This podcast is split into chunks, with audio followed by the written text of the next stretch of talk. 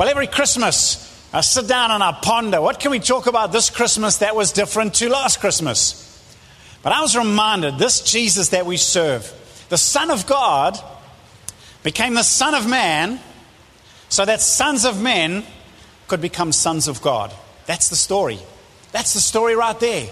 Jesus, the Son of God, chose. He didn't come as this princely king. He came as a lowly servant, a son of man, to identify with us, to walk with us. The Word became flesh so that He could carry our temptations. He knows what it's like. Carry our brokenness, our frailty, and going to the cross as the Son of Man so that us, Son of Men, could become united to His Father and become sons of the one true God. I want to read to you once again the scripture I read at the opening. Maybe follow on the screen as I read these amazing words. 700 years before Jesus was born, the prophet Isaiah boldly proclaimed to us a child is born, a son is given, and the government will be on his shoulders. And he will be called Wonderful Counselor, Mighty God, Everlasting Father, Prince of Peace. Of the greatness of his government and peace, there will be no end. That's one of my favorite scriptures. Maybe you're not supposed to have favorites, but I've got a whole bunch of favorite scriptures. And this is one of them. It says, The government and peace of Christ. Do you know if you want peace to grow in your life, guess what else has to grow? His government. You see, the two are together. It says, Let the peace of Christ rule in your heart. Jesus is the Prince of Peace. And that's why, for so many of us here, you who are part of Outlook Church, you know our focus is on Jesus, our love is for Jesus. And the more we let His government grow, the more He's allowed to be Lord of our lives, the more His peace reigns inside of us. And many of you here seated this morning need the peace of Whoops, there we go. You've lived lives that might be full of stress, pain, heartache. You need God's supernatural peace. Well, here's the key when His government grows, His peace grows. The more we humble ourselves and humble ourselves under His government, allowing Jesus to be Lord, the result is peace. He will reign on David's throne and over his kingdom, establishing and upholding it with justice and righteousness from that time on and forever. The zeal of the Lord Almighty will accomplish this. And so I want to talk this morning and as I've been pondering what to preach about at Christmas, I was reminded of this amazing scripture that Paul, the great apostle who wrote so much of the New Testament, he wrote to his young apprentice, Timothy. Timothy was leading a church. Timothy was busy doing Christian stuff. He was a leader. He was a busy doing church work and all of these things. And it seems like a strange thing for Paul to say to Timothy, who was doing all this Christian stuff. He said, Timothy, remember Jesus. Remember Jesus. My title this morning is simply this Remember Jesus. You see, in the midst of all that we face, our busyness, our religiousness, our Christmas celebrations, remember Jesus. It comes from 2 Timothy chapter 2, verses 8 to 10. And he says, Remember Jesus Christ. And I want to remind some of you who might think that Christ is a surname, it's not. It is not Mr. Christ, he is Jesus the Christ. The word Christ means Messiah, the anointed one, the solution from God, the one come to save the world. This Jesus, remember, Jesus is the Christ, raised from the dead, descended from David. This is my gospel. I love that. He summed it up in two lines. This is my gospel. This Jesus, raised from the dead, descended from David. This is my gospel, for which I'm suffering even to the point of being chained like a criminal. But God's word is not chained. Therefore, I endure everything for the sake of the elect, so that they too may obtain the salvation that is in Christ Jesus with eternal glory. I want to challenge you this morning to remember Jesus. Now, if you're part of Outlook Church, you'll know that's our vision statement right there Jesus. We, we're not a complicated church, we like to keep it simple. And our vision is one word Jesus. He's our focus. He's our example. He's our Lord. He's our Savior. He's our shepherd. He's our everything. It's all about Jesus. And I want to challenge you this morning is your life all about Jesus? Why? And, and Paul gives two reasons when he says, This is my gospel. Jesus raised from the dead, descended from David. Why, why is that his gospel? Well, when it says that Jesus was raised from the dead, it gives us the heart of the good news. It means that Jesus was completely sinless. You know, our God is just, and the Bible's very clear wages of sin is death. There's no way God could have raised Jesus from the dead if he wasn't completely innocent. The fact that he's raised from the dead means Jesus overcame sin. He never sinned. So sin had no hold on him, so God could raise him up. It meant that death's power was broken. It meant that we who united with Christ in his death get to be united with him in his resurrection as well. It means that Satan's power, do you know the power that Satan has over the world? If he can get you to sin, he's got you because the wages of sin is death. And death means separation from God. So if he can get you to sin, he can get you separated from God. He has you in his power. But Jesus broke that. I'll give you an example. If, if we lived in Old Testament times and you sinned, you know what happens? You have to go out the camp, out the city. All those who are unclean have to be away, out of the city because you're unclean, away from the temple, away from God's presence, outside. When Adam and Eve sinned, remember what happened to them in the garden? Outside, away from God's presence, away from the tree of life. When Jesus was crucified, outside, out of the city, carry your cross, away from the temple, away from God's presence. Why? He went outside so that we could come inside. You see, in the old covenant, if you sinned, you were separated from God. New covenant, Jesus says, no, no, no. You know what you do when you sin? You don't go from God, you go running straight to your Father. The Bible tells us in Hebrews 4, verse 16, let us then approach God's throne of grace with confidence so that we may receive mercy and find grace to help us in our time of need. Some of you need to hear that this morning. You've been running your whole life, thinking you're unworthy, that God's angry with you, that you've got no right to be in God's presence, and you've just written yourself off because you've messed up and you've messed up big. I want to remind you Jesus was crucified outside the city so that we could have access into the city of God. Not just into the city, into the very throne room of God. That's the beauty. Someone once said this if you're going to be trusting, if you're going to choose someone to trust for your eternal salvation, rather trust someone who's living than who's dead. If you're going to trust someone with your eternal salvation, trust someone living and not dead. You see, every other religion, their religious leader's dead. Jesus is alive. Amen. That's why we love him. Raised from the dead. And then it says this Jesus descended from David. David was the greatest king. You remember stories of David and Goliath. He slayed the giant. David, who was the greatest king, the supreme nation at the time, under his rule, Israel was in command. And God gave this amazing promise to David David, forever there will be one of your descendants on the throne. And so Israel, who was now defeated and conquered, were crying out, God, you said one day a descendant is coming. And they were expecting this Messiah to come with trumpets. They were expecting this Messiah to be born with pomp and ceremony in a palace. And Jesus was born in a manger. And yet, Jesus' bloodline is traced back to David. See, Jesus came as this humble servant. They didn't recognize him, but he came as a descendant of David, which means he's the rightful ruler to the throne. Now, if you put these two things together, raised from the dead means he has all authority over all spiritual powers, over sin, sickness, death, Satan, Jesus has authority. Descendant of David means he has all authority on earth. Descended from the greatest king, he carries the kingly rule. All authority in heaven, all authority on earth. Do you know what the gospel is? The good news is there's a new king. And this king can become king of your life. And if you're willing, by faith, to surrender your heart to the kingship of Jesus, inviting Jesus Christ to be Lord, his authority goes to work in your life. And the one who has all authority of every demonic power, every principality over death, sickness, sin, Satan, that king begins to rule in your life.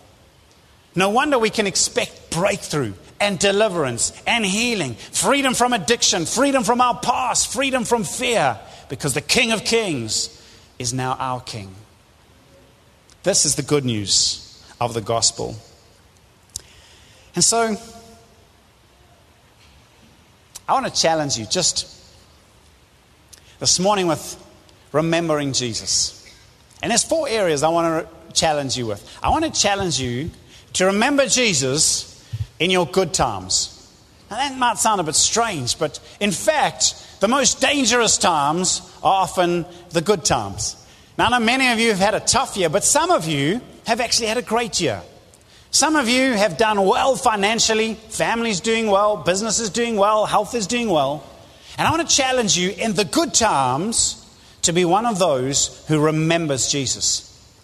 It's an interesting example when, when Moses was about to commission Joshua, they were going to go into the promised land, the land of milk and honey, a land that's thriving and teeming with fruitfulness. And God's giving them cities you never built, an inheritance you didn't earn. I'm giving you the blessing of God. He says, but in Deuteronomy 8, verses 17, you may say to yourself, My power and the strength of my hands have produced this wealth for me. But remember the Lord your God, for it is He who gives you the ability to produce wealth and so confirms His covenant which He swore to your ancestors as it is today.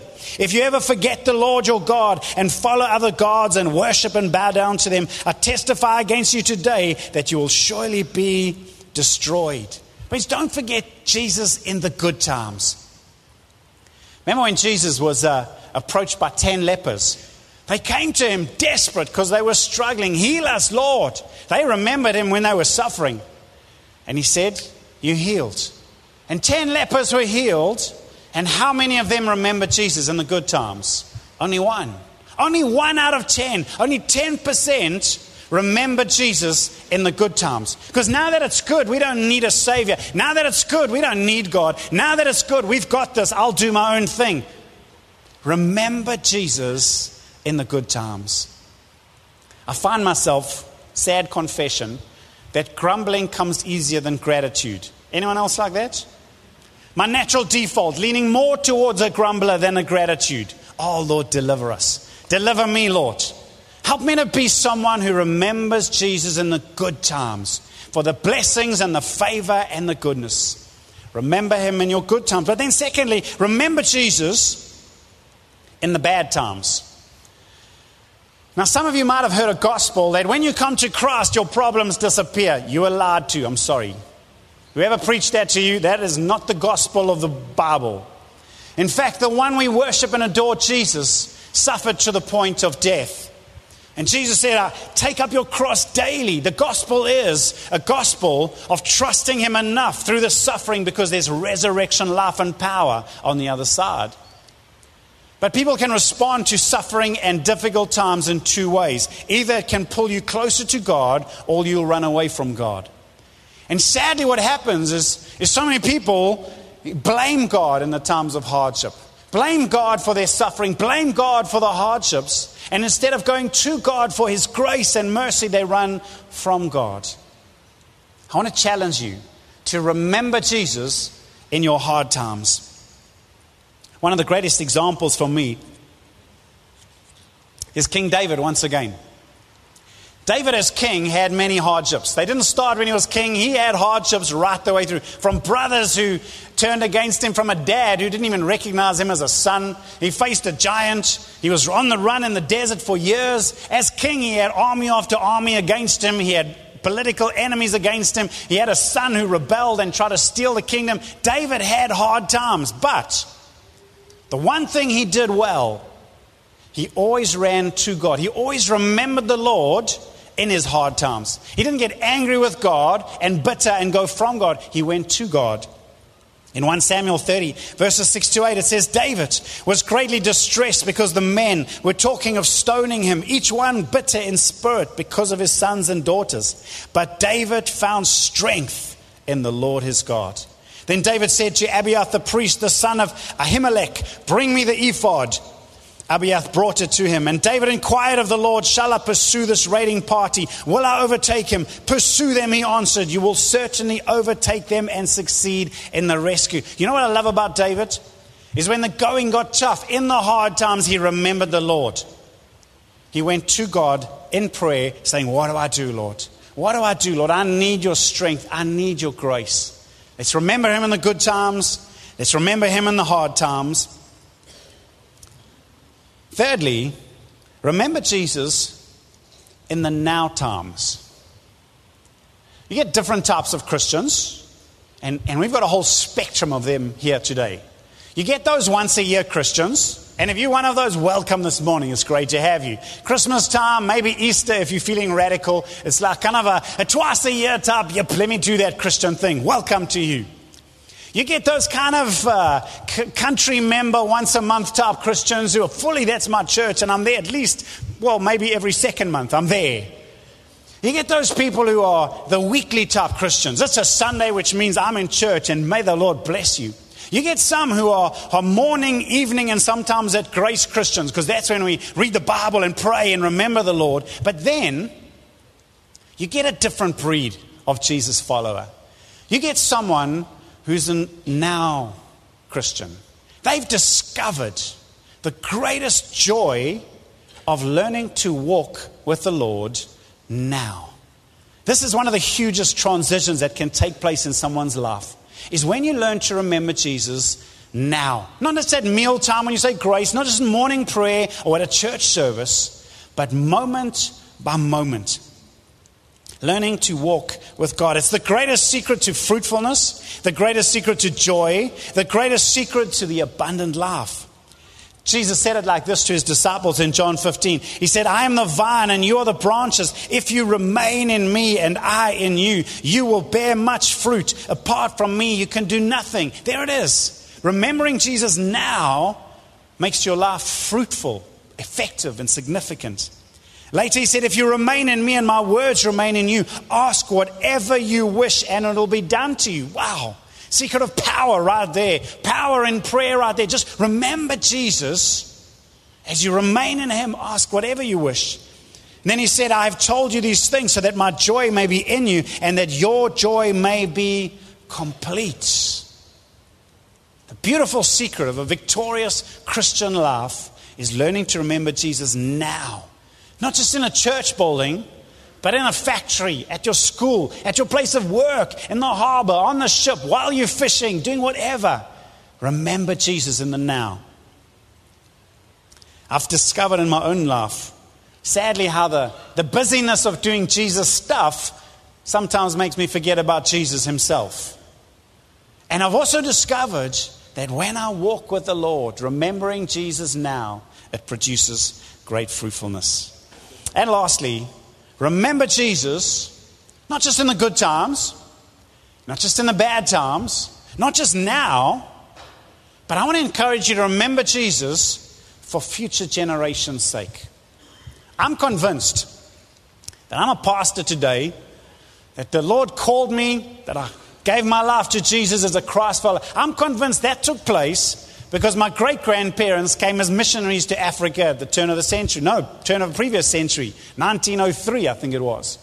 Somehow they, serving God, put something into the bloodline which seemed to affect us now. I'm convinced that when it says the gospel, when Peter preached and he says, Repent and, and be baptized, every one of you, in the name of Jesus for the forgiveness of your sins, and you'll receive the promise, the gift of the Father. This is for you and for your family. Something happens when the gospel gets into a family line. I'm convinced that God's blessings are for a thousand generations. Some of you think you're amazing and that your business prospers because you're so clever. Well, maybe, but chances are you'll see in your bloodline the favor of God has been there. It's not just you, it's the goodness of God from generations past have released blessing into your bloodline. Now I want to encourage you, you can do the same for those coming after you.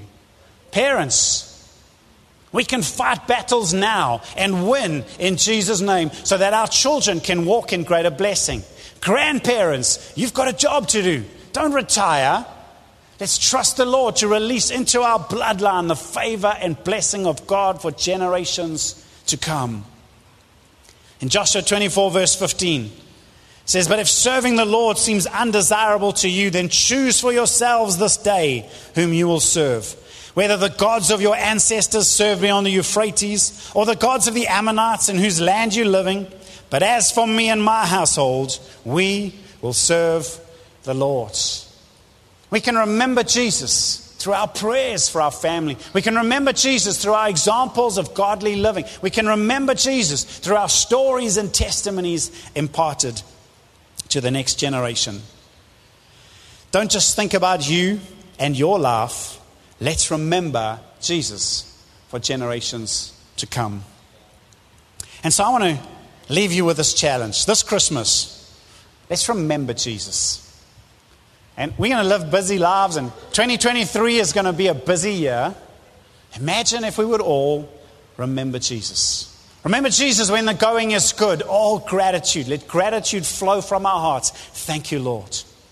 When going gets tough, and it will be tough, let's remember Jesus. Not allow ourselves to drift from Him, but to come back to a place of strength and victory. Let's remember Jesus now. Not being those kind of Old Testament time and place we go to the temple and worship. No, no. We are the temple of the Holy Spirit. Let's worship now. In our work environment, wherever we are, let's worship. And let's remember Jesus for future generations. 2 Timothy 2 8 to 10. Remember Jesus Christ, raised from the dead, descended from David. This is my gospel, for which I'm suffering even to the point of being chained like a criminal. See, Paul discovered something. This message of the king, this message that he's King of Kings and Lord of Lords, it so impacted his life, it so radically transformed him that he was willing to surrender his own life for it. And in fact, he did. I want to ask you has this message of the good news of Jesus found its way into your heart so that you're not just willing to live for him, but willing to die for him? Let's remember Jesus. Can you say amen to that? Why don't you stand with me, please?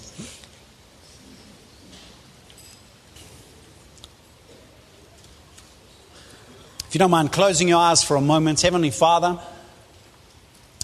we thank you so much, Lord God, that out of your amazing love for us, you sent Jesus. Thank you, Jesus. You carried our sin, you carried our brokenness, you were misunderstood, you were ignored, you were ridiculed, but Jesus, you overcame. And my prayer this morning, Lord God, is that each one of us would truly remember Jesus.